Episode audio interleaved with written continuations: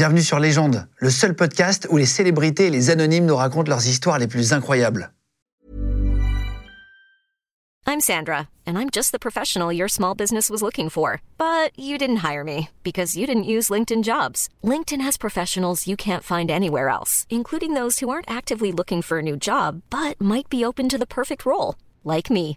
In a given month, over 70% of LinkedIn users don't visit other leading job sites. So if you're not looking on LinkedIn, you'll miss out on great candidates like Sandra. Start hiring professionals like a professional. Post your free job on linkedin.com/people slash people today.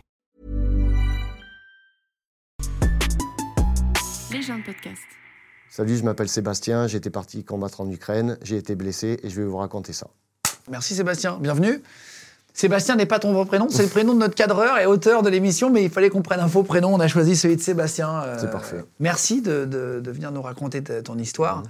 On est en contact depuis quelques mois avec Sébastien, pour tout vous dire. Tu m'as écrit, tu m'as dit voilà, je pars combattre en Ukraine, je te tiendrai au courant, etc. Moi, ça me touche la guerre, je vais aller combattre. On va expliquer ta, ta vie après, mais c'est comme ça qu'on est rentré en contact. Quelques semaines, mois plus tard, tu m'écris et tu me, et tu me dis j'ai été blessé, tout le monde est mort, j'ai- je suis blessé grièvement, je suis à l'hôpital, etc. Je ne sais pas si je pourrais te réécrire et tout. Plus de messages. Tu es rentré euh, d'Ukraine, tu vas nous raconter euh, ce que tu as vécu, Euh, tu vas nous raconter ce que tu as vu, pourquoi tu y es parti aussi. Euh, ton parcours, tu étais militaire en France, tu as décidé de partir alors que c'était interdit, hein, c'est ça, de, de- de partir combattre. Ils essayent de limiter. ouais. Voilà, ils de limiter un peu au départ des, des- des militaires. Dans, dans ce- dans ce qu'on appelle la Légion internationale, c'est ça? Tout à fait. C'est quoi en fait Ça fait partie de l'armée? C'est- Tout le monde peut y aller? Co- Comment ça se passe? La Légion internationale a été euh, organisée par euh, Zelensky pour pouvoir intégrer les étrangers euh, en leur signant un contrat officiel dans l'armée ukrainienne, ce qui leur permettait de ne pas être dans l'illégalité, de ne pas être dans, tomber dans le mercenariat en fait. Ah oui, d'accord. Ouais, ok. Et donc, en fait, en gros, vous avez un petit salaire. C'est ça. On Euh, est considéré comme militaire ukrainien et donc on peut participer à la guerre. Quand est-ce que tu as pris la décision d'y aller, toi? C'était quand? En fait, le, le- le 23 février, donc on était, euh, j'étais en train de faire la fête avec des amis et euh, mes amis qui étaient en Ukraine euh, m'ont envoyé des messages le soir pour me dire l'armée russe est aux portes de l'Ukraine, ils attaquent demain. Au début, j'ai cru à une blague. effectivement, j'ai reçu un premier message, un deuxième message de mes amis en Ukraine et j'ai dit c'est pas possible. Et le lendemain, quand je me suis réveillé, donc j'ai appris aux infos l'invasion en Ukraine. Mes amis m'ont envoyé des photos et des vidéos où ils s'étaient réfugiés dans les, dans les métros pour se cacher des bombardements. Donc aussitôt, je leur ai expliqué qu'il fallait fuir les grandes villes, d'aller se cacher en campagne, que c'était un petit peu plus, un petit peu plus sécuritaire pour eux. Quoi. Alors, tu, tu vas nous expliquer, toi, tu as été militaire euh, dans l'armée de terre, tu as fait 20 ans d'armée, dans l'infanterie de marine aussi. Tu t'es engagé quand tu avais, quand avais 18 ans. Juste pourquoi tu t'es engagé dans l'armée? Je me suis engagé parce que à l'époque, je faisais pas mal de bêtises quand j'étais jeune. Et bon, ça m'a permis de me recadrer. Il fallait que je choisisse une voie. L'armée, c'est le premier choix qui s'y est proposé. Quoi. Et effectivement, euh, ça m'a énormément plu. Donc j'ai pris toutes les opportunités qui se passaient. Euh, Donc j'ai eu, eu diverses fonctions. ah, Tu as été tireur dans un char? Ouais. euh, pendant 5 ans. Tu été para, para aussi, parachutiste. Ouais. Tu es même parti en Guyane pour lutter contre les orpailleurs, donc les voleurs en gros d'or. euh, voilà. Il y a d'ailleurs un membre du GIGN, je crois, qui est décédé il y a quelques, il y a quelques jours Ouais. euh, Il là-bas. y a eu pas mal de décès. On a eu deux, deux décès en Guyane pendant que j'étais là-bas, ouais, dans notre équipe. Et, et en début des années 2000, tu découvres l'Ukraine, mais en tant que militaire. Donc en fait, tu, te, Tout à tu fait. fais un échange qu'on appelle un échange interarmé, et tu ça. tombes un peu amoureux de l'Ukraine à ce moment-là? Ouais, tout à fait. Ouais. Alors ça a vraiment pas duré longtemps en plus, parce qu'on a eu que deux jours de balade. Et ouais, j'ai eu un coup de cœur pour ce pays. Je m'étais dit, j'y retournerai en vacances. Effectivement, quand tu es militaire, c'est l'armée qui a tes passeports. Et tu leur fais des demandes pour partir dans certains pays. Et ils acceptent ou pas. On m'a toujours refusé.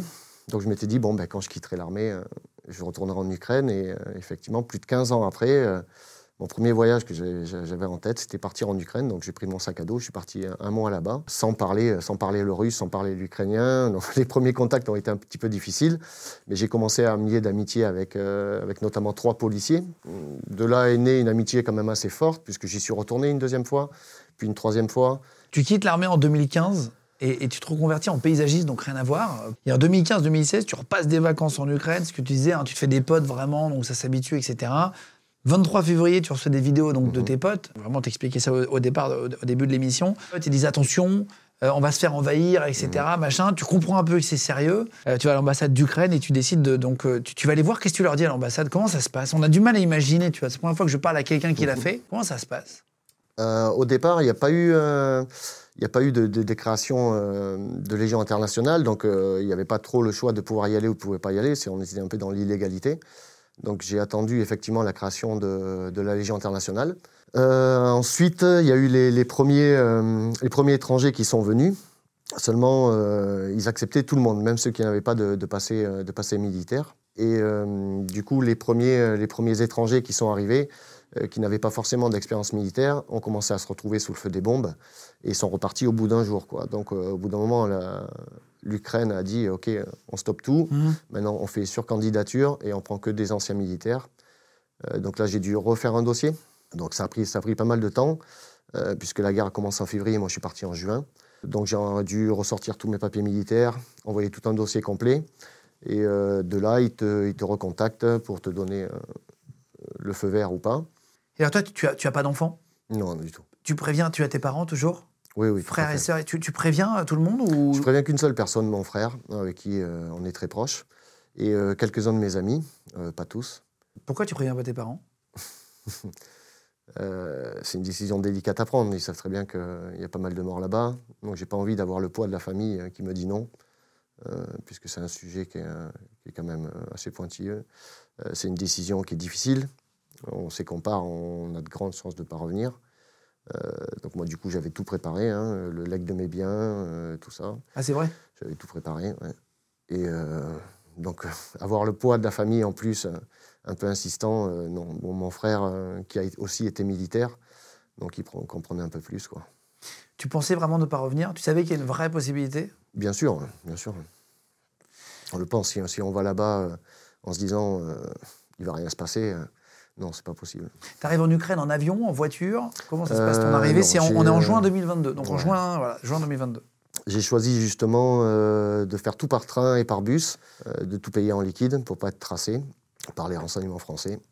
Euh, pas pour le fait qu'ils m'empêchent d'y aller, euh, c'est surtout pour les retomber après, euh, puisqu'on peut être catalogué dans une, une, certaine catégorie de personnes et, et, que je ne voulais pas. notamment des gens d'extrême droite et tout ça.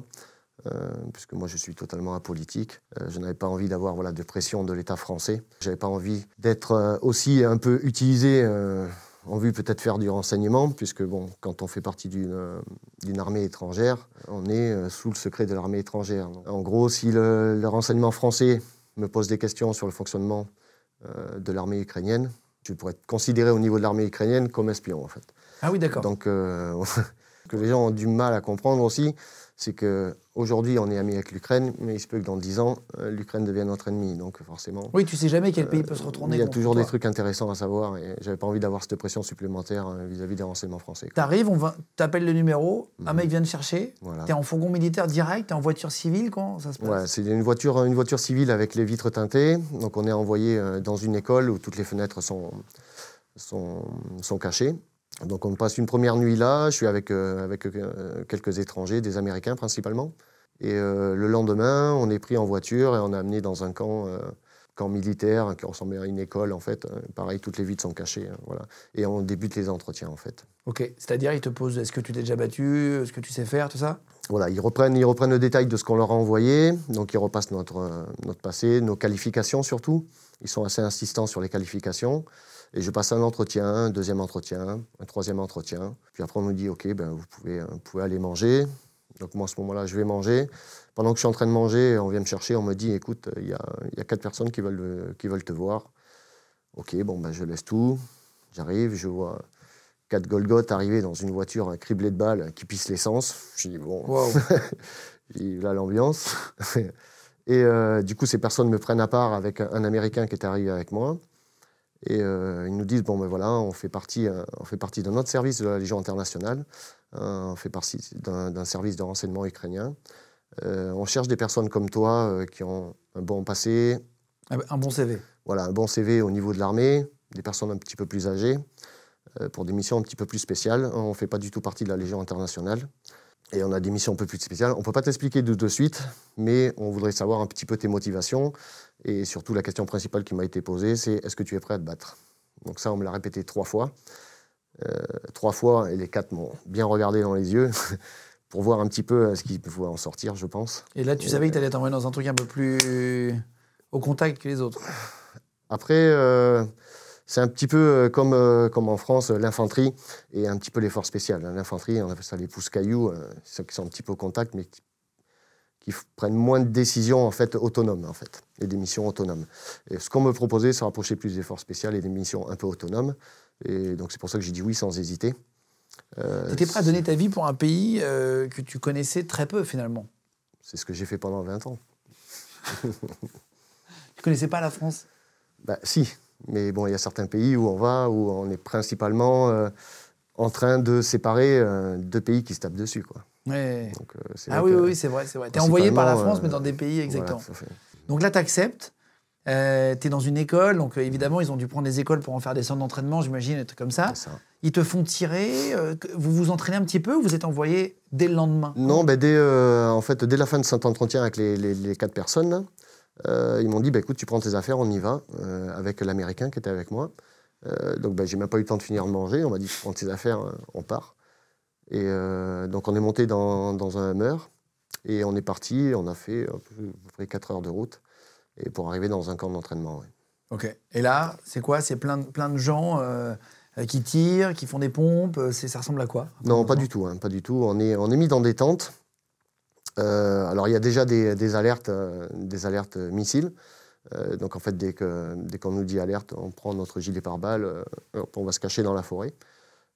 Parce qu'il y a eu précédemment, notamment dans le camp de Yavoriv, euh, les Russes qui avaient détecté qu'il y avait des camps d'entraînement d'étrangers et ils ont été, euh, ils ont été ciblés et bombardés. Donc, il y a eu, euh, il y a eu quelques morts. Donc là, tu sais que tu peux mourir à partir du moment où tu es là. Voilà. Tu sais qu'il y a un missile qui peut arriver à tout moment. Ouais, j'ai envoyé des vidéos à mon frère où je partais à la douche avec mon gilet pare-balles euh, parce qu'effectivement, t'as pas beaucoup de temps.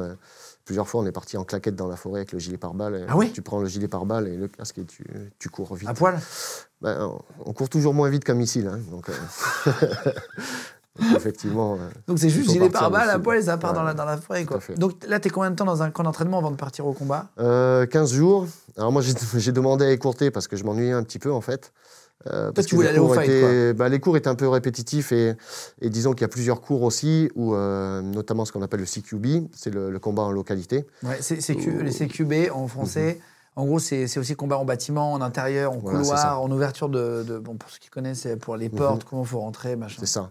Et comme on est pas mal d'étrangers, qu'on n'a pas tous la même façon de travailler, euh, ben on servait un peu de professeur. Quoi. Et euh, bon, c'est vrai que euh, s'entraîner comme ça entre, entre étrangers pour arriver à trouver la bonne méthode, parce que c'est des choses quand même assez chronométrées, euh, il faut arriver à trouver le, le bon timing sur certains, et surtout en- tout en anglais.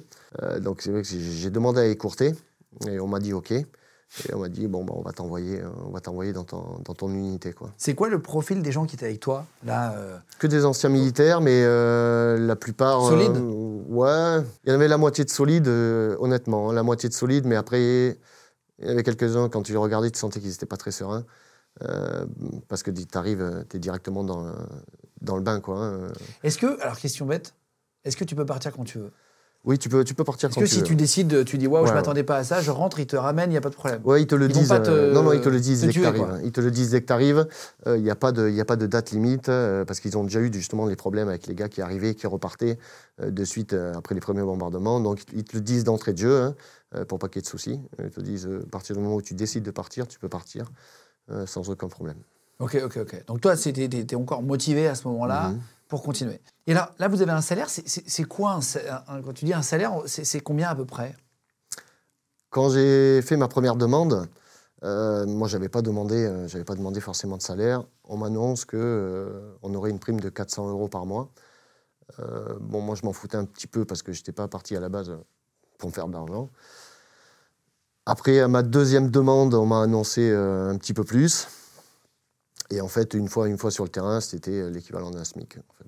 Ok, 1000, 1002, 1000. euh, Voilà, c'est ça. Ok, Moi, je- Parce que tu étais avec les forces spéciales euh, Non, non, non, c'est euh, c'est- c'est ce qui était prévu, euh, suivant, euh, suivant si on se retrouve en avant ou euh, en première ligne ou en deuxième ligne. en une fait. bonne image des étrangers qui viennent aider les, les Ukrainiens par rapport à eux. Ils sont contents que vous soyez là, ils vous remercient. Ouais, énormément, énormément. On est vraiment vus euh, comme des héros. euh, ça m'a vraiment beaucoup touché et vraiment étonné parce qu'on est vraiment, euh, vraiment, vraiment aperçus comme des héros au niveau des, des civils, au niveau des militaires ukrainiens.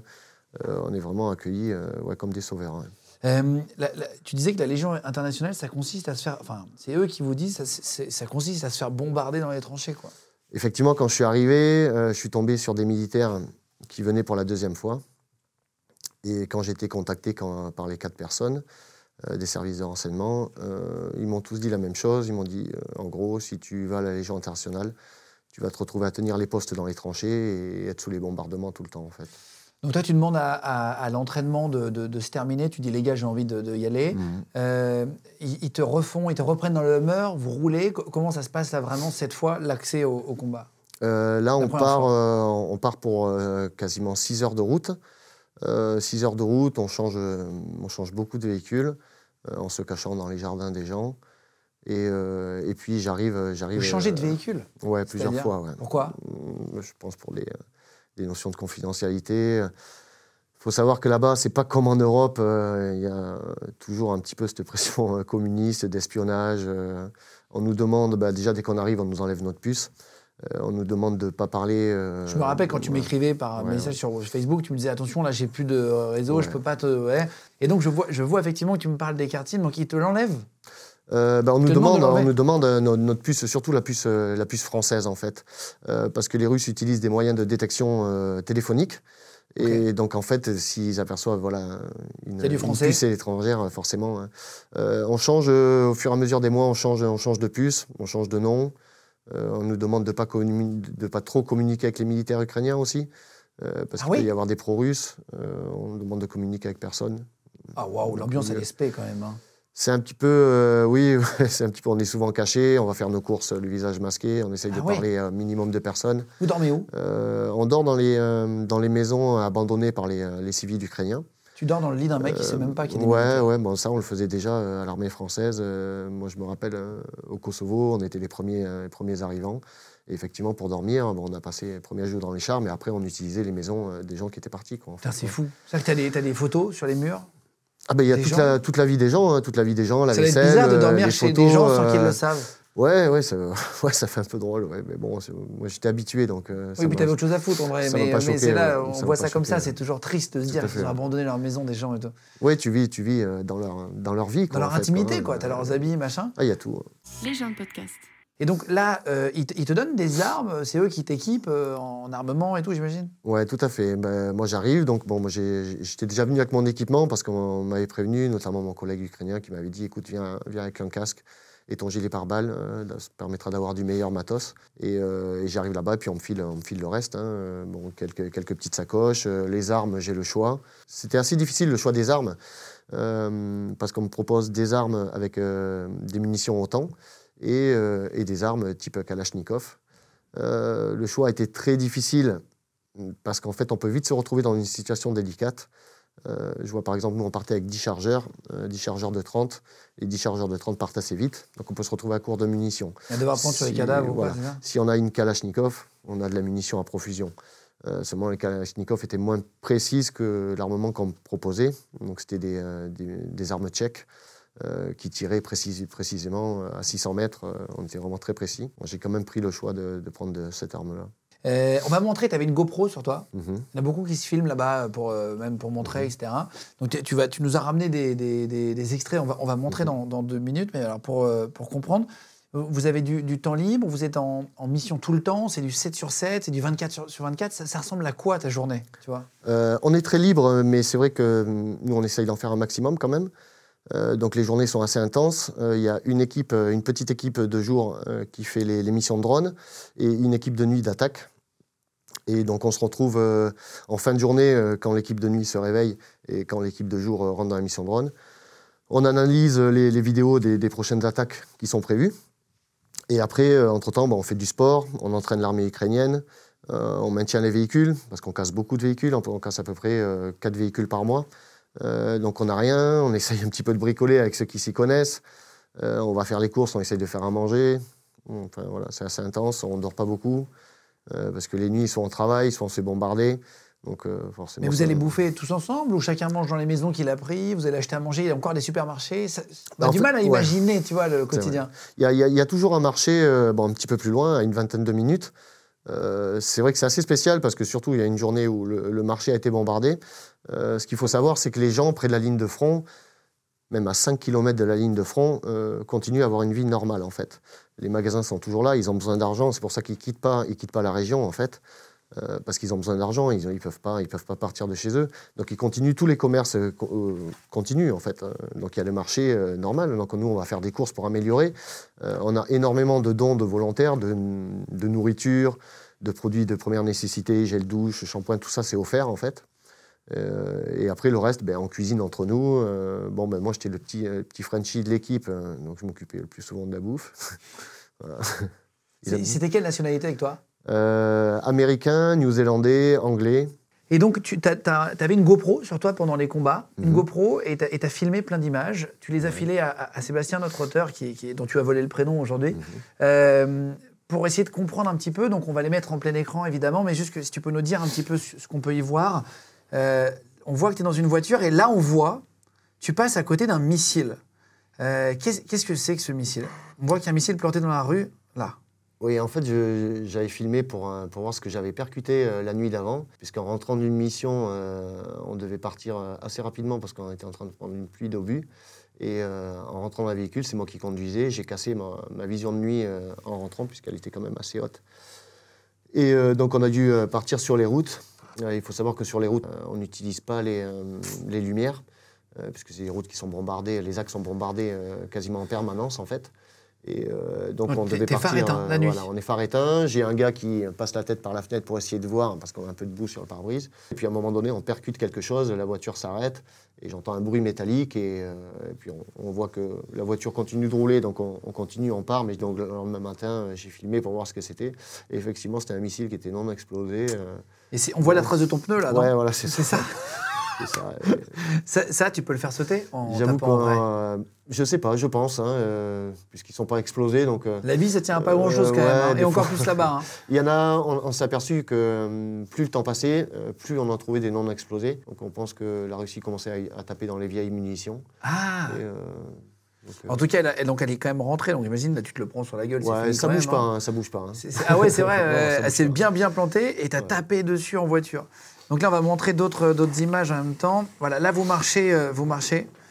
Euh, Là, oui, on vous, vous êtes des groupes de... euh, Enfin, on va pas trop donner de détails, mais Mhm. là, il y a des mines. Ouais. C'est ça, c'est des mines de quoi, ça? Là, on avait fait, c'est des mines anti-chars. euh, on avait fait une mission de nuit euh, pour aller poster, pour aller placer des mines. Euh, et en fait, euh, comme il y avait beaucoup de brouillard, on en a profité pour en placer un petit peu plus près. Donc ça, on rentrait. Donc, anti-chat. Et là, et là c'est un, un corps? Voilà, c'est un cadavre, puisque c'est une zone où on ne pouvait pas trop avancer parce qu'on est vraiment à la vue, euh, à la vue de, à la vue de l'ennemi. C'est très proche de l'ennemi. Et puis il y a deux lacs de chaque côté. Euh, Ça fait qu'on ne peut pas, on peut pas avancer, euh, progresser en étant à couvert en fait. Là, vous mangez du raisin?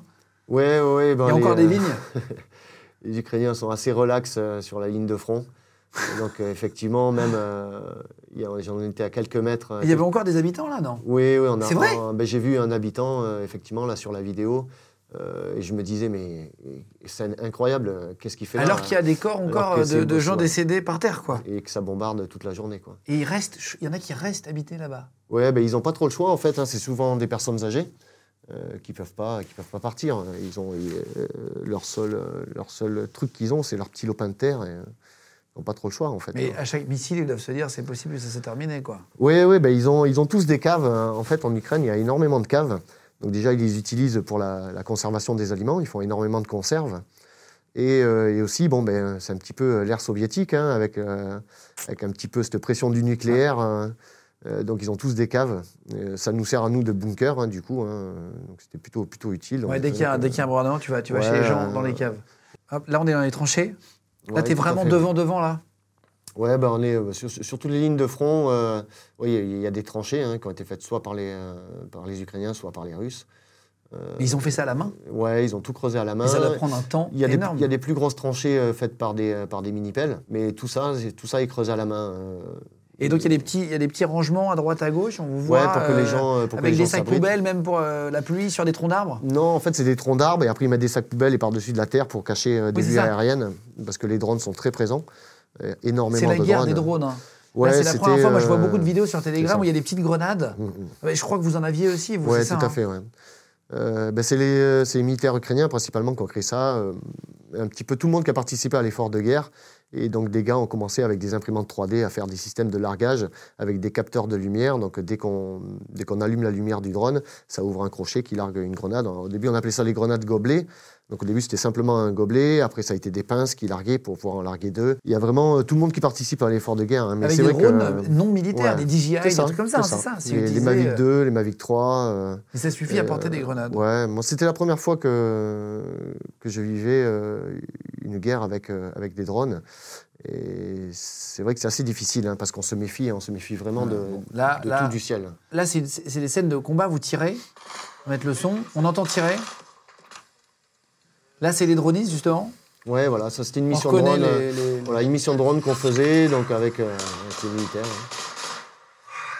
Il y en a qui fument sa cigarette pendant On que ça tire juste à côté. ouais, mais les, les gens sont très relax là, sur la. Faut pas croire que sur la zone de front, euh, tout le monde est hyper tendu. Au contraire, si t'es tendu, euh, ça marche moins bien. Donc, tout le monde est très relax. tout le monde sait, ouais, les, les gars fument leur clope, euh, tranquille. Euh, bah, ils sont, ils sont su- sur la zone même de la ligne de front, donc ça tire tous les jours en permanence. Donc, euh, quand il y a des tirs. euh, Là, on entend un missile, je crois, non Ouais, un tir d'obus en fait. ouais, tout à fait. ouais. Tu les entends arriver Ça siffle Ça, Ouais, c'est russe ou ukrainien les- Euh, Russe. Russe. C'est Russe qui bombardaient nos positions. Alors, entre le moment du tir de départ et le moment où ça arrive, c'est. Là, tu tires un peu au hasard, là ben, Là, oui, parce que je venais d'arriver. T'entends que ça arrive de là-bas, quoi. Ouais, je venais d'arriver en fait sur la position et je voulais pas rejoindre mon groupe qui était dans la, dans la maison parce que je sais que la maison était petite et que tout le groupe était dedans.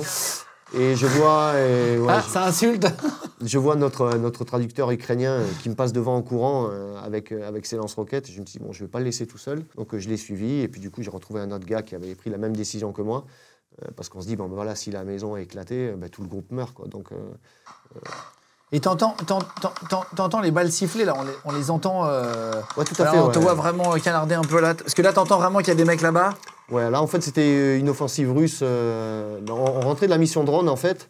Et euh, nous, on allait, on allait partir. Et en fait, on nous dit, euh, bon, ben, une offensive russe, comme un, comme un peu souvent. Euh, D'habitude, c'est les, les militaires ukrainiens euh, qui sont en position qui les stoppent. Nous, on s'est dit, bon, ben, voilà, on, on va leur filer un coup de main puisqu'on est là. Euh, effectivement, ils envoient, euh, ils envoient une vingtaine de gars, ce qu'ils font la plupart du temps, ils envoient une vingtaine de gars euh, se faire tuer euh, pour cramer les munitions de, de Ah, l'armée vrai? ukrainienne. Voilà. Une fois qu'ils ont, euh, ces gars-là sont morts, ils attendent un petit peu, ils en renvoient un- une autre salve, une autre salve, une autre salve. S'ils arrivent à avancer, tant mieux. S'ils n'arrivent pas à avancer, ils sont contents parce qu'ils ont fait cramer des munitions. Quoi. Oh là là. L'humain n'a pas beaucoup de valeur là dans les. La, la vie, la vie est très éphémère. Ouais, il y, a eu- il y a eu pas mal de problèmes au départ avec les premiers étrangers qui sont arrivés, justement, parce que euh, pour eux, être un héros mort, euh, c'est être un héros. Pour nous, on n'a pas la, la- pas la même valeur. Quoi. Dire, Ouais, pour- pas la même vision des pour choses. accomplir une mission, il faut que le maximum de gens vivants. Quoi. Quand, quand tu parles de, de mission, c'est quoi ta, une de tes missions principales, toi, justement, avec ce groupe d'assaut? Euh, les missions principales, euh, c'était aller, euh, aller faire un maximum de bilan, euh, ce qui permet aussi un peu d'in- d'instaurer un climat de terreur au niveau des, des tranchées russes, de faire le maximum de nettoyage pour que les puissent euh, C'est-à-dire les- quoi un maximum de nettoyage? en liquider le plus possible pour que les, euh, les Russes, un peu plus de- euh, les Ukrainiens, un peu plus de facilité à prendre les positions en fait. Euh, comme- parce que la plupart des Ukrainiens ne sont pas militaires de base. Euh, J'ai combattu avec des informaticiens, des, des cuisiniers, des étudiants. Qui aujourd'hui sont dans l'armée pour défendre leur pays. Ouais, quoi. tout à fait, Putain, C'est bien, ils sont allés. Il y en a de leurs propres chefs. J'ai des chefs d'entreprise qui ont quitté leur entreprise pour aller se battre. Et des gens qui ne connaissent pas forcément le combat. Quoi. Donc effectivement, comme il y a toujours un sous-nombre par, rapport par rapport aux Russes, euh, effectivement, le combat est un peu, euh, n'était pas très équitable. Et euh, nous, nos missions, c'était d'aller voilà, nettoyer les tranchées, un petit peu comme les, nettoyeurs de tranchées en 39-45, et pour permettre après aux Ukrainiens de reprendre les positions plus facilement, en fait. Et, donc là, tu dis en pleine nuit, donc vous allez, vous allez tuer des, Russes. Vous êtes équipé du coup en lunettes de vision nocturne pour voir la nuit? Comment On a vraiment tout l'équipement, euh, tout l'équipement qu'on veut en fait. Euh, on est vraiment euh, beaucoup plus équipé que l'armée ukrainienne parce que bon, mais forcément c'est du matos, matos occidental. nous on est un petit peu plus habitués. On a des lunettes thermiques, on a des lunettes de vision nocturne, on a des lasers infrarouges, on a des drones thermiques. On a vraiment le, le- summum de l'équipement, donc ça nous permet d'avoir un avantage. C'est pour ça qu'on fait plutôt la nuit. Ça nous permet d'avoir un gros avantage sur l'armée russe la nuit. Donc euh, c'est vrai qu'on on attaquait souvent entre 7 à 8 contre, contre une cinquantaine. Quoi. Ah oui, ah, vous étiez quasiment ouais, ouais, bah, 8 fois moins que les autres. C'est ça. 1 pour 7 ou 8. C'est ça. Et vous arriviez quand même à vous en sortir? Oui, tout à fait, oui. Sauf. euh, Ouais, on va, on va raconter. T'as euh, t'as fait combien de temps de mission avant de te faire blesser? Euh, trois mois de mission. Trois mois, donc c'est quand même beaucoup. Ouais, Ou toutes les nuits, tu y pars ou pas, non? Bah, euh, On va dire toutes les trois nuits à peu près, le, le temps de mettre en place les. Euh, Mais vous saviez où en vous alliez les attaquer à chaque fois, Ouais. C'était précis, quoi. C'était pas du tout à fait, ouais. euh, euh, euh, Non, non, tout à fait. c'est- vraiment. euh, Vous aviez des renseignements avec les dronistes, qu'il y a des gens là, machin, Voilà, etc. C'est- C'était précis. Notre équipe était autonome, c'est-à-dire qu'on prenait les décisions nous-mêmes. Euh, chaque personne participait à son niveau. Il n'y avait pas tellement de chefs. Il y avait un chef désigné euh, pour pouvoir parler avec l'armée euh, ukrainienne, mais on était tous des spécialistes. Donc on prenait tous les décisions entre nous. Euh, il y avait une décision qui avait été prise aussi, que si quelqu'un ne se sentait pas de partir dans une telle ou telle mission, il pouvait dire OK, je n'y vais pas. Est-ce qu'il ne le sentait pas? Voilà, et personne ne disait rien. C'est arrivé, vraiment, oui. oui, oui, c'est arrivé, oui, tout à fait. oui. Qu'est-ce qui se passe? Co- comment, comment tu procèdes pour, tu dis nettoyer une tranchée, comment, comment tu, tu mets tes lunettes de vision nocturne? Vous avancez à. Vous, vous êtes allongé sur le sol. Tu peux nous expliquer un peu qu'on ima- qu'on imagine, tu Ouais. vois? La, plupart, euh, la plupart des zones là-bas, donc il y a énormément de champs, donc c'est surtout des bandes de forêt qui font une dizaine de mètres de large, où il est quasiment impossible de, de rentrer dedans, parce que les, euh, les Russes utilisent des mines qui modifient et qui, euh, où ils mettent des fils pour pouvoir les télécommander à distance. Et euh, donc en fait, on ne peut pas progresser, surtout que ces mines sont elles-mêmes piégées par des grenades ou des mines, qui sont elles-mêmes piégées et repiégées. Tout est piégé, les cadavres sont piégés, les sacs sont piégés, les armes sont piégées, la bouffe est piégée, tout est piégé. Donc en fait, que tu touches à quelque chose, tu peux mourir, voilà. quoi, en gros. C'est pour ça qu'aussi, on préfère attaquer de nuit, parce que ça nous permettait de passer par les champs. Donc il y avait beaucoup de mines anti-chars, mais bon, nous, on les fait pas péter. Donc on passait, on progressait de nuit le long, en fait, surtout pas, surtout pas dans la forêt. On avait essayé plusieurs fois, mais les missions ont été abandonnées parce qu'il y avait vraiment trop de mines. Euh, T'as vu des gens sauter devant toi? Non, non, Non. non, non, non, du coup, parce que. Alors, il faut savoir aussi qu'il y a beaucoup de roquettes qui sont tirées, énormément de munitions. Et en fait, euh, souvent, dans certaines roquettes, il y a des fils euh, qui sont à la sortie. Donc, ça nous arrivait d'arriver dans des zones de nuit où il y avait plein de fils partout et on ne savait pas trop. Donc, on prenait un fil avec un crochet euh, et on partait plus loin, on tirait. bon, des fois, ça pétait, des fois, ça pétait pas. Mais il y avait certaines missions qu'on a dû abandonner de nuit parce que les bandes de forêt étaient trop grosses. On ne pouvait pas progresser depuis l'extérieur, en fait. Et sinon, on progresse par l'extérieur et arrivé au premier moment où on peut rentrer dans les tranchées, on s'incruste. Et là, tu Ça fais pas de bruit tu, Ouais, c'est Justement, tu fais beaucoup de bruit. tu- comment ça se passe? Non, on fait, on, on fait le minimum de bruit, hein, donc on a des casques euh, intensificateurs de son, donc on peut se parler euh, vraiment à voix basse, on entend vraiment tout, le moindre petit craquement de branche, le moindre petit vent, on entend vraiment tout. Quoi. Et, et là, tu essayes d'en avoir le maximum. Ils ne te Mhm. voient pas? Non. Ils n'ont pas de lunettes de vision nocturne? Non, la plupart non. Ok. Jusqu'à temps qu'on commence à faire du bruit et que, que les renforts arrivent. quoi. Ah oui, c'est ça. Et, et- et là, tu, tu rentres, les, les gars dorment, les, les Russes, tu arrives à, à- à rentrer sans les réveiller, euh, Mhm. tu les tues en dormant, tu les réveilles, ils, t'entendent Comment ça se passe? Il y, a, il y a de tout, hein. ça nous arrivait de tomber euh, sur des gars qui dormaient, euh, des gars en train de pisser, des gars sur leur téléphone. euh, euh, c'est l'effet de sur- surprise totale, quoi. hein, des gars qui sont les mains dans les poches, mais la plupart, la nuit, ils dorment, quoi. Et donc parfois, tu tues des mecs qui dorment Mm, tout à fait, ouais. euh, et, et vous ne faites pas de prisonniers dans votre euh, brigade? Non, c'était, euh, c'était- c'est un choix plutôt euh, tactique euh, pour pas nous mettre en danger nous, hein, parce que déjà on est en sous-nombre, donc effectivement si on se retrouve avec 10 prisonniers à trimballer, on perd énormément de temps. C'est un peu des opérations coup de poing, parce que de toute façon, à chaque, chaque opération que fait l'armée ukrainienne, ou même nous, la réponse est immédiate. C'est des salves d'artillerie énormes, donc on est obligé de faire des, des missions rapides. Ça, ça dure moins d'un quart d'heure en fait. Euh, et on est obligé de repartir de suite, parce que dépasser le quart d'heure, euh, on, peut, on peut se faire démembrer. C'est des, des gars qui ont quel âge que tu tues comme ça dans les tranchées tu, tu les vois? Il y a soit des jeunes ou soit des très vieux. Ah ouais Entre 18 et 25 ans et entre 45 et 60. Est-ce que parfois, humainement, tu as des remords où tu te dis merde, attends, qu'est-ce que je suis en train de faire? C'est dur. Parce que la guerre, c'est dur. C'est facile de. Il y a beaucoup de militaires qui, on en a déjà parlé avec un sniper. un I'm Sandra, and I'm just the professional your small business was looking for. But you didn't hire me because you didn't use LinkedIn jobs. LinkedIn has professionals you can't find anywhere else, including those who aren't actively looking for a new job but might be open to the perfect role, like me.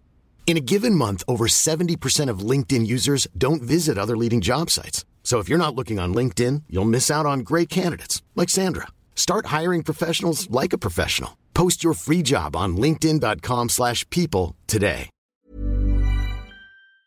Carole longue distance qui est venue ici, qui a fait un, un syndrome post-traumatique, euh, un an et demi à l'hôpital psychiatrique après une grosse mission. Euh, L'armée, faire la guerre, c'est difficile. Et, et avant et aussi après, en fait, psychologiquement. Est-ce qu'à ce moment-là, tu, tu, tu as des remords ou tu fais ta mission, tu réfléchis pas, ça arrive après ou tu n'en as pas après non plus? Comment ça se passe? Non, j'y pense pas parce que je me suis fait toutes ces réflexions avant de partir. Et euh, une des choses qui a fait que je suis parti, c'est notamment ce qu'a fait l'armée russe. Euh, c'est quand on veut euh, exterminer une ethnie, euh, c'est, un vrai génocide qu'il y a eu là-bas. Donc il y, a eu, de tout. hein. Il y a des viols en permanence, il y a des enfants assassinés à bout portant. il y, avait notamment cette femme qui, essayait de partir en voiture et, qui s'est fait tirer dessus par du gros calibre jusqu'à temps que son corps soit découpé en deux. Il y a des prisonniers qu'on a récupérés, des potes à nous, qui ont été forcés de boire du liquide de refroidissement pendant, pendant des semaines. Euh, il y a des, des, gars qui ont été, des gars décédés qui ont été pris en photo euh, comme des trophées. Euh, je veux dire, j'ai eu aucun remords. Surtout qu'on leur a laissé la possibilité de se rendre, hein, notamment des prospectus, dans leur canal Telegram. Ils sont pas là, ils, ils sont pas là pour ça. Euh, moi, j'ai pas vu de, j'ai pas vu de gars se repentir ou quoi que ce soit, quoi. Euh, ils sont là pour faire un, un véritable génocide et une extinction, une extinction en fait. Euh, c'est ils font pas de prisonniers non plus? Si, si, si, ils en font, mais euh, il y a eu de tout, hein, et notamment ce, ce pauvre gars qui s'est fait euh, découper les parties génitales euh, au cutter en étant c'est- filmé pendant que les gars rigolaient.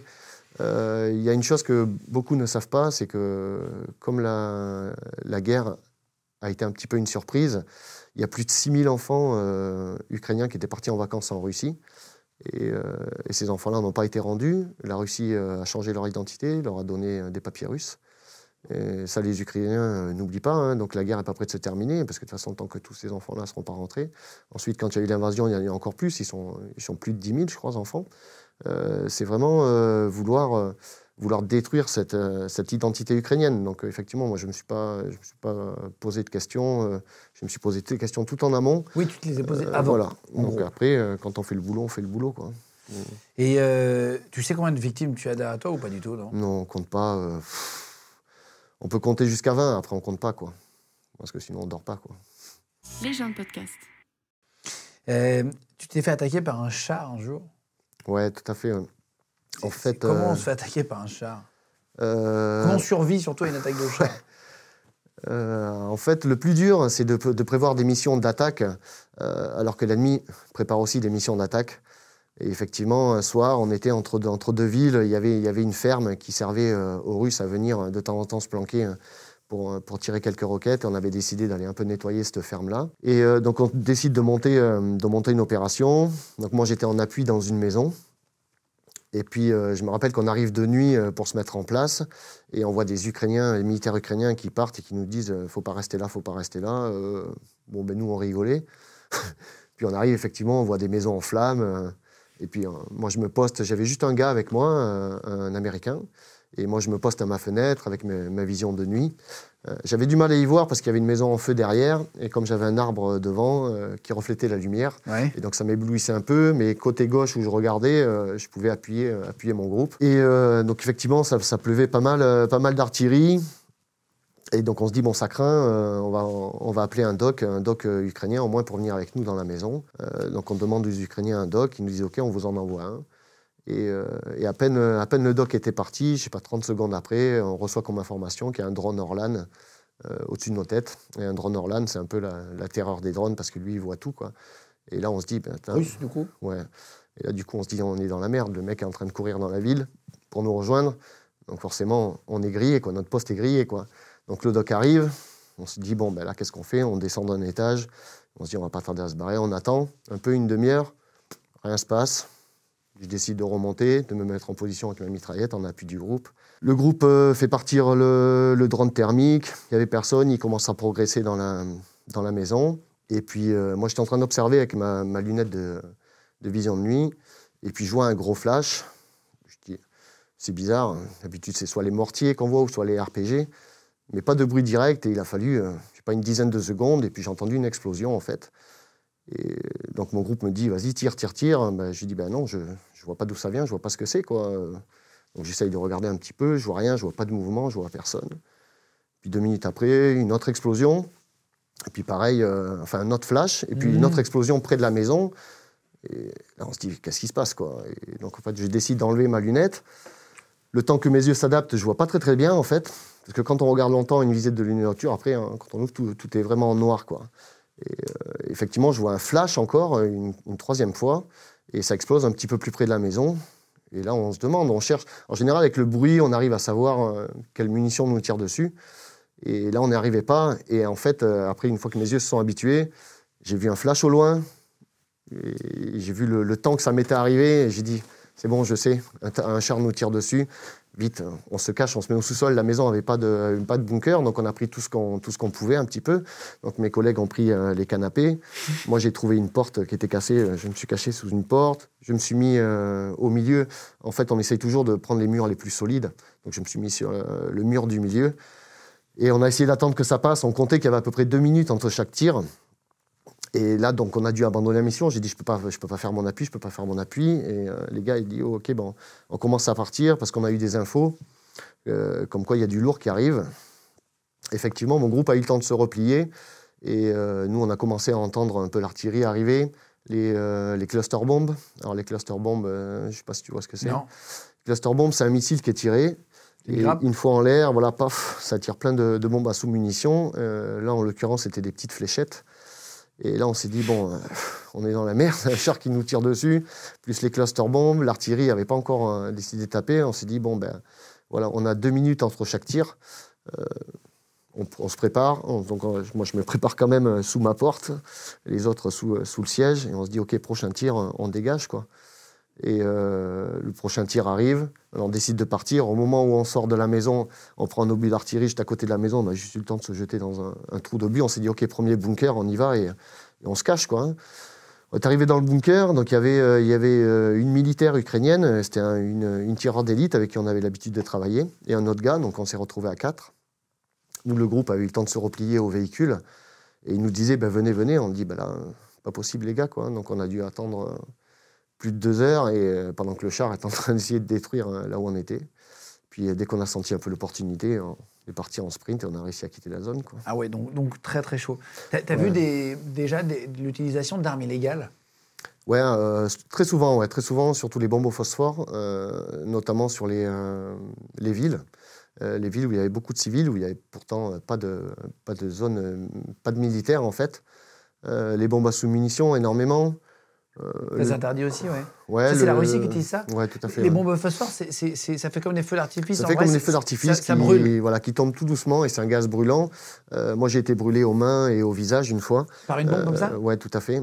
Puisqu'on devait, euh, on devait passer et puis il a fallu passer, donc j'ai réussi à. Alors tu voyais que ça, ça brûlait en, en l'air Voilà, mais on n'avait pas le choix parce que ça, ça, ça, ça, gaz, partout, ça gaze une zone énorme en fait. Et ils en utilisent vraiment beaucoup, hein, surtout dans la zone où on était, près de Donetsk. Euh, ce sont des, euh, les bombes phosphore toutes les nuits. Euh, toutes les nuits, toutes les ah, nuits ça gaze. et ça, c'est interdit normalement bah, Sur des zones civiles, oui. Et, et alors, mm -hmm. tu t'es fait toucher à un moment donné. Pendant trois mois, tu as, as, de la chance. Ouais. C'est un peu la loterie, hein, c'est ce que tu dis. Il y a des trucs qui tombent, tu sais pas où ça tombe. tu passes entre les gouttes, sauf ce, ce, ce jour de cette fameuse Mhm. mission où tu m'envoies un message, d'ailleurs quelques jours après, avec une photo de ton, de ton pantalon, Mhm. je crois, qui était complètement ouvert. Est-ce que tu peux expliquer justement cette, cette mission qui, qui, tourne mal et où tu te fais blesser? On avait travaillé, euh, on avait travaillé pendant, euh, pendant deux mois avec une brigade et euh, ils décident de faire un changement de brigade sur la zone où on était.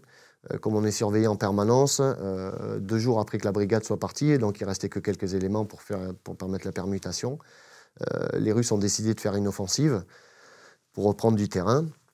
Donc ils ont repris euh, un kilomètre, les, les troupes ukrainiennes se sont, retrouvées débordées.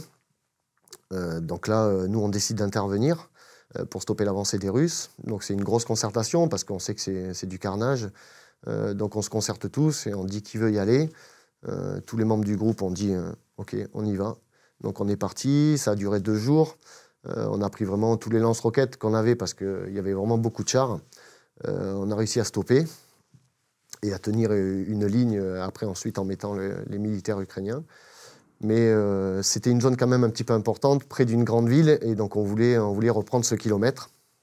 Donc on décide de faire une mission euh, sur une bande de forêt où il y a des tranchées. et euh, où les Ukrainiens ont perdu euh, énormément d'hommes. Et euh, donc on décide de reprendre ce kilomètre qui est important pour nous, donc on décide de monter une mission. Euh, on part le soir euh, vers les 11h à peu près, pour euh, décider d'attaquer vers 2-3 heures du matin. Euh, Il y a des événements euh, que je ne peux pas expliquer euh, qui nous font prendre beaucoup de retard et qu'on on arrive malheureusement presque au lever du jour sur, cette, sur cette ligne de front. On a un boulevard d'à peu près euh, 150 mètres à traverser, en complet découvert, avant d'arriver à la ligne de forêt.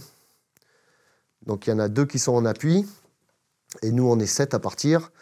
Euh, D'après les estimations qu'on a fait euh, dans la première tranchée, il y a une vingtaine. La deuxième tranchée qui a une vingtaine de mètres, il y a à peu près une vingtaine de gars aussi. Et après, 100 mètres plus loin, il y a à peu près encore euh, 40, 40 bonhommes. Et on sait que 500 mètres plus loin, il y a deux chars en fait. Donc on sait qu'on doit aller très vite et qu'on doit faire ça rapidement et euh, le plus discrètement possible. Malheureusement, comme on a perdu beaucoup de temps, le jour commence à se lever. On décide euh, quand même d'y aller. Euh, même si on perd un petit peu euh, cet effet de, de nuit en fait qui est important pour nous. Là, si tu dis le petit matin, il te, il te voit du coup. Là. Ouais, voilà, c'est ça. même chose. Bon, on sait que, on sait quand même que peut-être la chance qu'ils dorment encore. Hum, On décide d'y aller, donc on, on part en colonne à 7 et on avance tout doucement.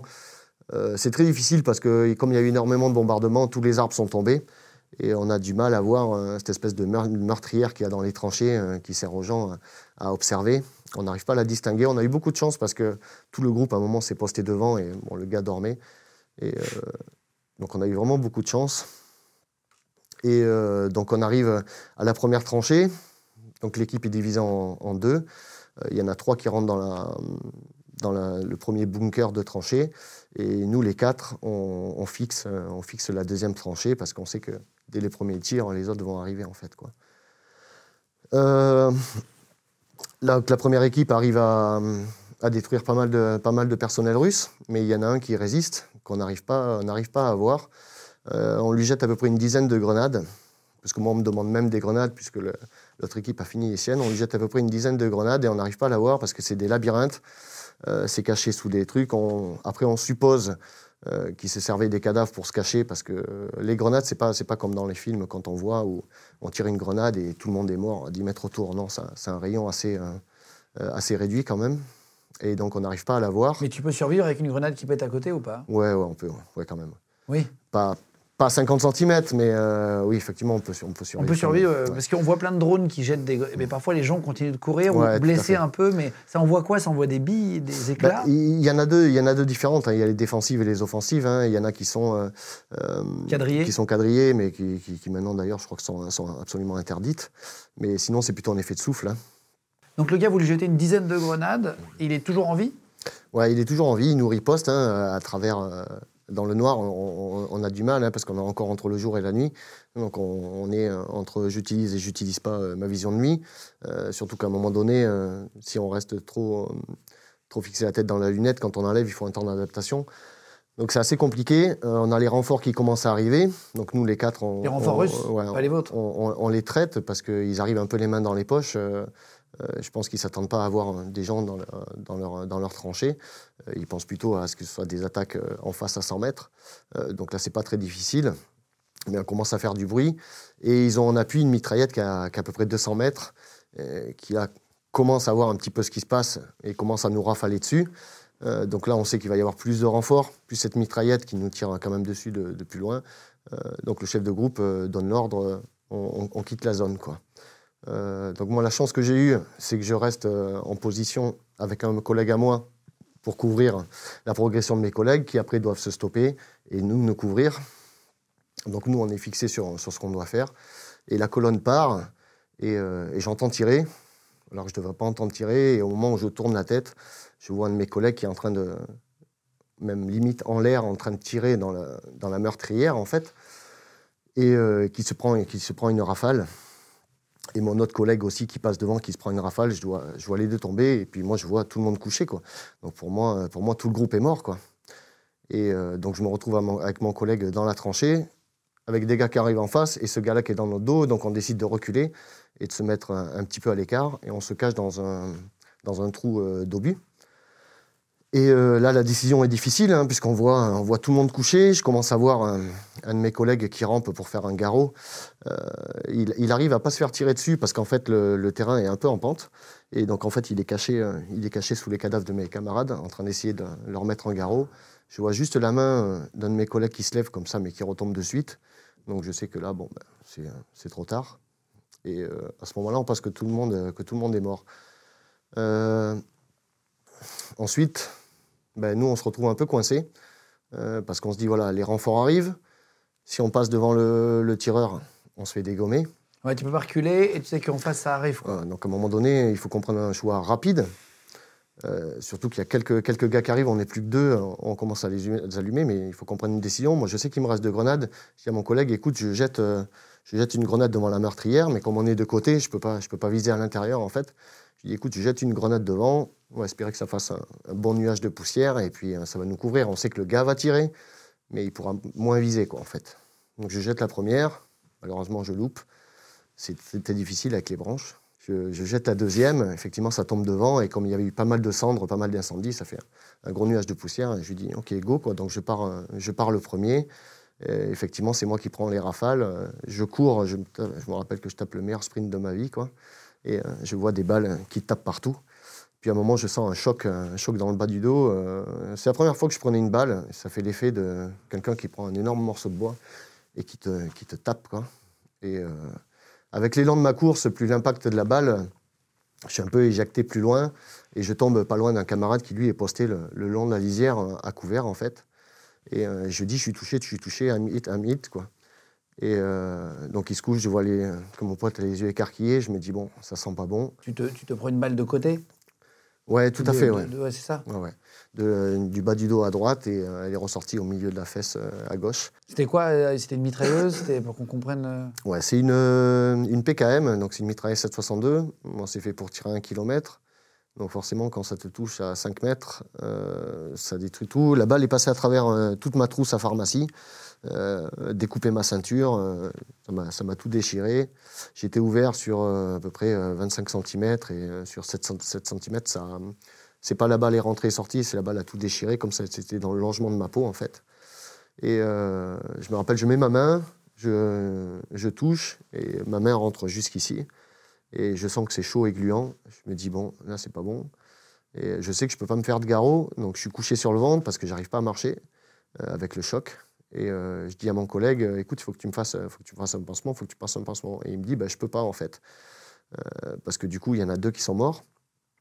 Il y a un collègue qui a pris un autre qui est blessé, il lui manquait, euh, qui a pris une balle dans le coude.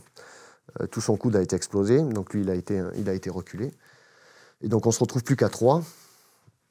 Et moi, je commence à perdre beaucoup de sang, donc euh, je commence un petit peu à, à être dans un petit peu un monde, un monde à part où, euh, où on se rend pas compte de ce qui se passe en fait. Et un je peu à vois, divaguer, tu veux dire? Ouais, je, je commence à voir des explosions, mais je comprends pas ce qui se passe en fait. Je vois des balles traçantes, mais je commence déjà à plus avoir le son.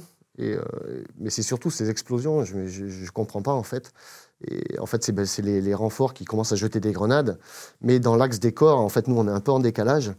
Euh, donc on, on s'en sort un petit peu parce qu'on est vraiment euh, à la, à la portée de main des grenades. Et, euh, et là, mon collègue, il dit, je peux pas, je peux pas te, je peux pas te faire un pansement, quoi.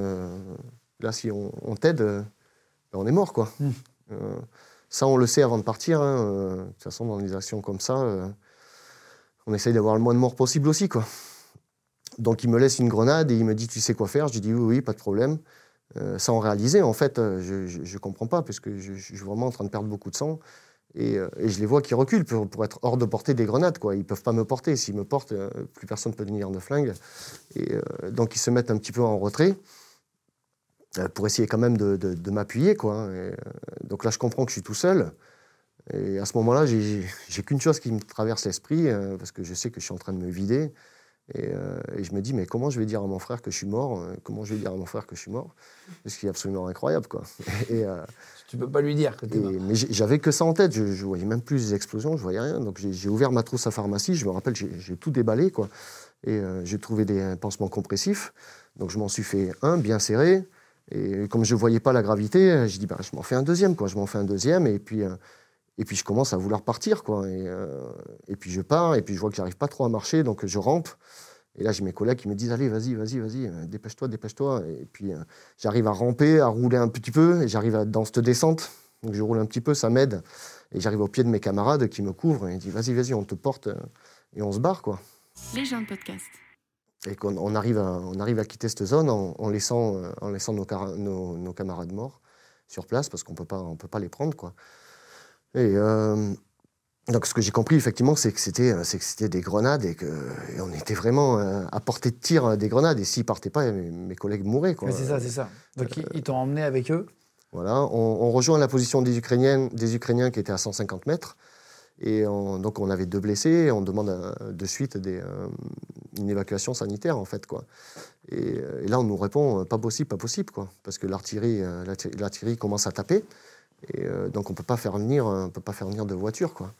Et on nous dit, euh, c'est un kilomètre. quoi. Ah ouais, un kilomètre. Et là, euh, là, je me dis, mais je vais jamais y arriver. Quoi. Et je commence à marcher, j'ai mon collègue qui me tient, je commence à me sentir mal, je me mets des claques, mais je me mets de la flotte, je mets tout ce que je peux. Quoi. Et puis on arrive, on arrive à cette voiture. Quoi. Donc moi, je me, je me mets comme je peux dedans. Il nous amène à une camionnette pour pouvoir nous transporter.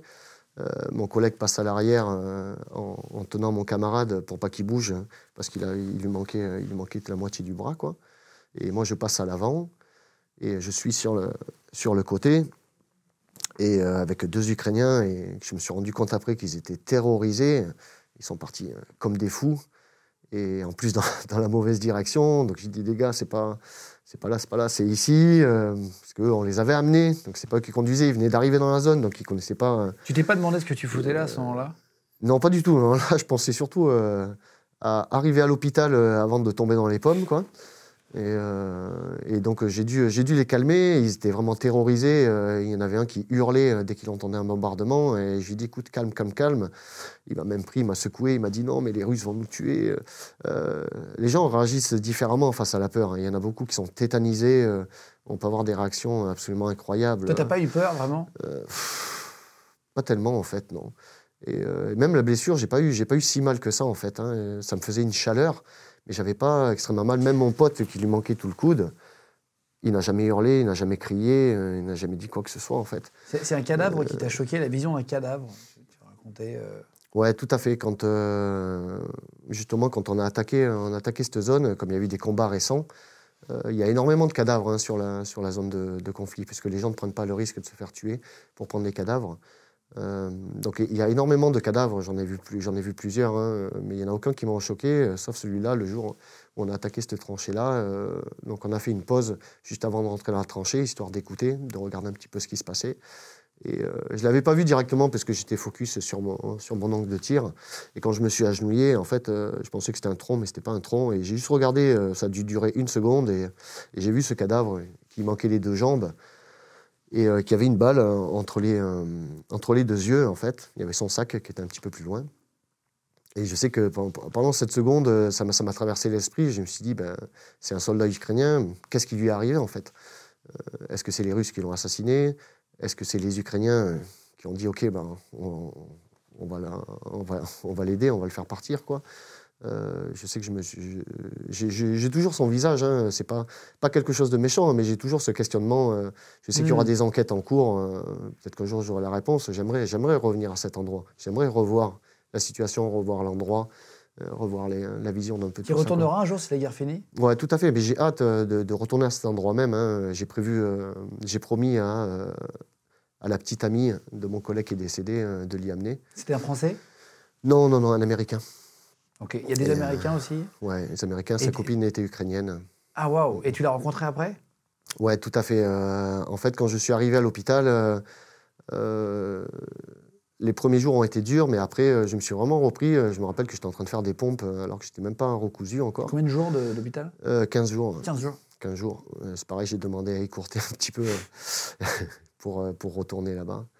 Et, euh, Tu t'es fait tatouer sur le. ouais, tout à fait. Sur la cicatrice, tu t'es fait tatouer quoi? Qu'est-ce que tu peux nous la décrire et on montrera les images par-dessus Ouais, tout à fait. Bah, à à- à l'entrée de la balle, euh, euh, je voulais quand même rajouter un petit quelque chose un petit peu, un petit peu comique. Hein. Je savais pas, soit je voulais marquer Merci Poutine ou euh, Madine, Madine Russia ou, euh, en ukrainien, et euh, de, l'autre côté la balle, hein, la balle qui sort. Ok, ok. Le tatoueur a beaucoup rigolé. euh. Tu l'as fait en France? Non, non, non, j'ai fait en Ukraine. Je voulais me faire tatouer par un, un tatoueur ukrainien. Ah, d'accord. euh, qui a aussi tatoué mon pote euh, qui est décédé. Et euh, non, non, il- je me rappelle le jour où il m'a tatoué, il m'a dit Tu sais, cette zone, ça fait mal. Et j'ai regardé, j'ai fixé, j'ai rien dire. Il m'a dit Non, moi, j'ai rien dit. Voilà. Et, et- et pardon, en fait, je t'ai coupé, mais du coup, t'as appelé la petite amie, c'est ça? De, de ton collègue qui est décédé là-bas? Ouais, comme je comme je pouvais rien faire à l'hôpital et que je sais que voilà en tant que militaire euh, l'armée euh, l'armée retient beaucoup d'informations et euh, ben, je m'étais mis en, mission de contacter la famille pour leur expliquer clairement exactement ce qui s'était passé dans les moindres détails sans aucun mensonge. J'ai réussi à contacter le père, la mère et la petite amie d'un des gars.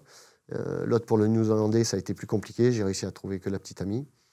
Et, euh, et je leur ai tout expliqué euh, sans mentir. Ça a été très difficile, hein, euh, surtout mon pote, parce que son père avait exactement la même voix. Donc l'avoir au téléphone, c'était très difficile. J'ai passé, j'ai passé 48 heures. Les premières 48 heures à l'hôpital ont été vraiment très dures. hein. et, euh, et le père, c'est toi qui lui as appris? Non, non, non, il, il le savaient déjà. L'armée ukrainienne leur avait déjà annoncé. Euh, mais c'est moi qui leur ai expliqué parce qu'ils avaient zéro information. hein. On leur a Ah oui, juste dit. euh, décédé, point barre. voilà. Donc c'est hyper important, même pour eux, pour leur deuil et tout, d'avoir des informations, j'imagine. Les gens de podcast. Tu rentres en France au bout de combien de temps? Euh, je rentre en France au bout de 4 mois. Quatre mois? 4 mois. Euh, T'as peur juste après quand tu rentres en France Tu te dis mince, euh, si les Russes me retrouvent euh, en France, c'est une peur qu'on a après? En fait, j'ai eu peur. euh, j'ai eu peur parce que euh, les corps, euh, les corps de mes amis ont été récupérés par les Russes. Donc pendant deux jours, euh, mes amis ont fait en sorte d'envoyer des snipers, des drones avec des grenades pour les empêcher de reprendre les corps. Ils ont finalement quand même récupéré les corps. Ils ont récupéré pas mal d'informations dessus, les téléphones portables, les papiers. Donc ils se sont rendus compte que c'était des combattants étrangers. Donc à partir de là, ils ont mis une prime de 50 000 euros sur chacune de nos têtes, parce qu'ils savaient qu'il y avait plusieurs actions qui étaient menées dans cette zone euh, par des étrangers. Et, comme Poutine avait dit que de toute façon, euh, si, euh, s'il les faisait prisonniers, c'était exécution. Euh, donc là, vu les actions qu'on avait fait, euh, qu'ils nous attribuaient, euh, ils ont mis des primes de 50 000 euros. Moi, j'ai appris ça quand j'étais à l'hôpital. Euh, je me rappelle que je suis de suite allé en cuisine euh, prendre un couteau et je l'ai mis sous mon oreiller. Et euh, le moindre bruit. peur que euh, même à l'hôpital on te tue? Bah, Pour 50 000 euros, il y en a qui, il y en a qui seraient prêts, euh, Ah oui qui seraient prêts à te tuer. Oui, T'avais peur que ça vienne même des Ukrainiens ouais, tout à fait. T'avais ouais. confiance en personne là-bas Non, il faut avoir confiance en personne et ils te le font bien comprendre, de toute façon. Et là, tu arrives pour finir euh, à Paris, et, euh, et à un moment donné, tu crois qu'ils tu sont en train de te tuer. Ouais, tout à fait. Tu sens une piqûre dans le cou. Je suis dans, je suis dans un marché, euh, je suis, et, euh, donc je suis avec mes amis, je, je viens tout juste d'arriver, hein, la veille, hein, je suis encore dans cette, euh, dans cette ambiance d'espionnage euh, et tout ça. Et, euh, et euh, en plus, il y, avait, eu- il y avait des histoires récemment euh, de gens qui s'étaient fait, euh, qui s'étaient fait attaquer au couteau, euh, des gars qui s'étaient fait attaquer aux seringues et tout ça. Et je suis en train de faire mon marché, je suis en train d'acheter du fromage parce que ça m'avait tellement manqué. Et je m'appuie sur la vitrine du fromager et je sens une énorme piqûre sur mon bras. Et, et là, je me dis, ça y est, quoi. J'ai dit, ça y est, c'est fini, quoi. Il y a Ah, tu t'es dit, ça y est, il y a mon... un espion qui m'a suivi, qui m'a empoisonné et je vais crever ici, quoi, euh, en plein marché, en Paris, quoi. Et en fait, je me rends compte que c'est une guêpe qui est accrochée à mon bras. je me suis fait piquer par une guêpe et, et je me dis, sacré psychose. Quoi. Ouais, mais je pense que tu dois être dans une ambiance, Ouais. euh, etc. Tu as envie d'y retourner? Euh, c'est une décision difficile. hein, euh. Il y a cette sensation que beaucoup de gens qui ont été, qui ont été blessés, qui ont vécu des actions très difficiles, c'est cette envie d'y retourner qui est, qui est- incontrôlable. On- Il y en a beaucoup qui sont retournés et qui malheureusement ils sont retournés une fois, deux fois, trois fois, mais qui sont morts. Il y a aussi ces, choses-là à prendre en compte. Euh, y retourner une deuxième fois, je me dis, euh, bien sûr, j'ai énormément envie. Il y a, aussi euh, le fait que quand on fait des attaques comme ça, il faut être vide dans sa tête et euh, complètement vide. Il ne faut pas, faut pas avoir de haine, il ne faut pas avoir de, joie, il faut, faut être complètement vide.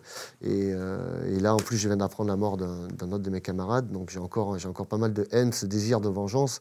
Et quand tu te bats avec un désir de vengeance, tu fais des erreurs, et des erreurs qui peuvent te coûter ta vie. Euh, donc il faut arriver à éliminer tout ça. Euh, après, bien sûr, j'ai énormément envie d'y aller. Pour moi, j'ai pas, j'ai pas fini. hein. J'ai- toujours aussi ce sentiment de, de honte d'être en train de travailler euh, pour mon entreprise pendant que mes collègues sont en train de se battre. Honte de quoi? De vraiment, pas être mort, tu veux dire? il y a, il y a- il y a aussi ouais, ce, sentiment, euh, ce sentiment bizarre que j'ai eu euh, à l'hôpital où j'avais vraiment honte de ne pas être mort en même temps que mes camarades. c'est pas, c'est, c'est pas quelque chose qu'on décide, c'est, quelque chose qui est dans la tête. Et c'est, un sentiment assez étrange. Hein. T'es allé voir un psy? Non, pas du tout. euh, j'ai eu. euh, Ça serait pas une honte du tout. Hein. Ouais, ouais, je sais, je de- sais. J'ai eu, j'ai eu euh, c'est ce qu'on appelle la résilience, c'est la capacité à encaisser les moments durs. J'ai eu deux moments, difficiles à l'hôpital où, euh, où je me suis effondré en larmes. En plus, j'avais j'avais rien pour me divertir et les infirmières m'ont pris dans les bras, même avec la barrière de la langue. Mais ça a duré deux jours et après, j'étais vraiment, euh, vraiment remotivé euh, à fond. Euh, dès que j'ai rejoint mon équipe, première journée, j'ai dit OK, je prends mon flingue, je vais à la zone de tir, euh, je vais cramer des cartouches, que je, je veux voir ce, que ça fait. hein. Donc j'ai pris des casques, j'ai mis sur un piquet, j'ai vidé, j'ai vidé euh, 10 chargeurs. je suis revenu, mon chef de groupe m'a regardé, il m'a dit ça va, ça va impeccable. Et en fait, quelques minutes après, mon collègue était en train de- d'entraîner des Ukrainiens, était en train de faire une démonstration de repli. Et là, j'ai vu, j'ai vu mon collègue euh, passer en courant devant moi, euh, à fond en sprintant avec son arme. Et, là, j'ai eu un flash et je me suis vu allongé par terre, euh, mort. Et donc là, j'ai de suite, euh, je suis allé à la voiture, j'ai posé le flingue, et je suis parti respirer un peu. euh, mon chef m'a dit ça va, je dis non, ça va pas. Il m'a dit ok, prends le temps, euh, réfléchis euh, ce que tu veux faire. Et mis à part ça, j'ai rien eu d'autre. Euh, après, euh, je sais m'observer. hein, j'ai eu des problèmes en rentrant de la guerre de Côte d'Ivoire, euh, donc je connais les alertes. Euh, des alertes, j'en ai plus eu aucune. Mais là, tu sentais que c'était bien de rentrer euh, à la fin.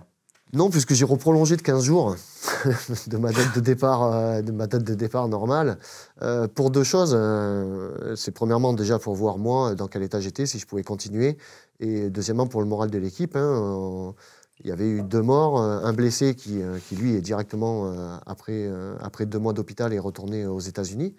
Euh, donc l'équipe venait de perdre quatre bonhommes sur, sur 10, ça fait beaucoup.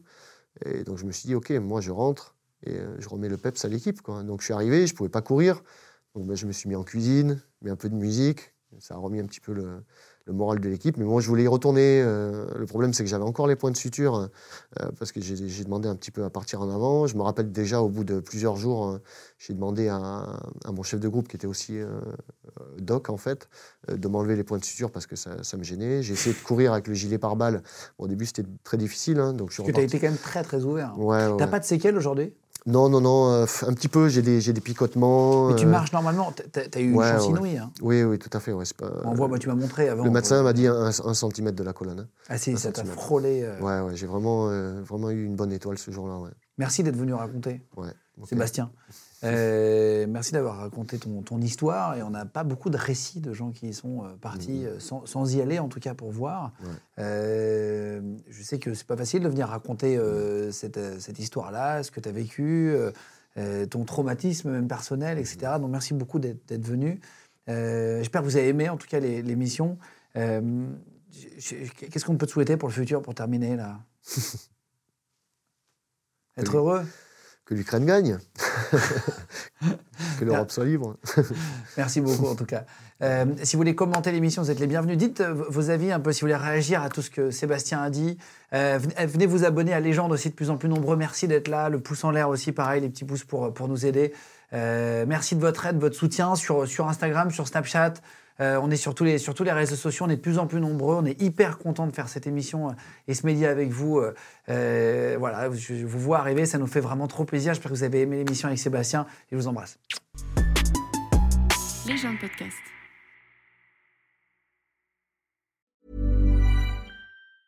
Planning for your next trip?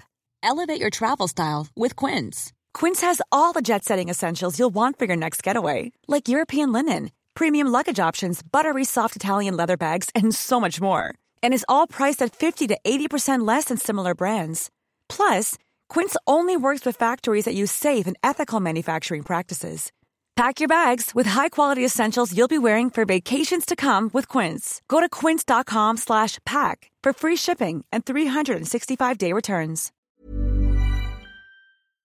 Vous venez d'écouter un épisode de Légende. Retrouvez cette interview et toutes les autres sur nos réseaux sociaux, YouTube, Instagram, Snapchat et TikTok. Vous tapez Légende, L-E-G-E-N-D. Et si vous avez aimé ce podcast, abonnez-vous et pensez à lui mettre 5 étoiles. Merci.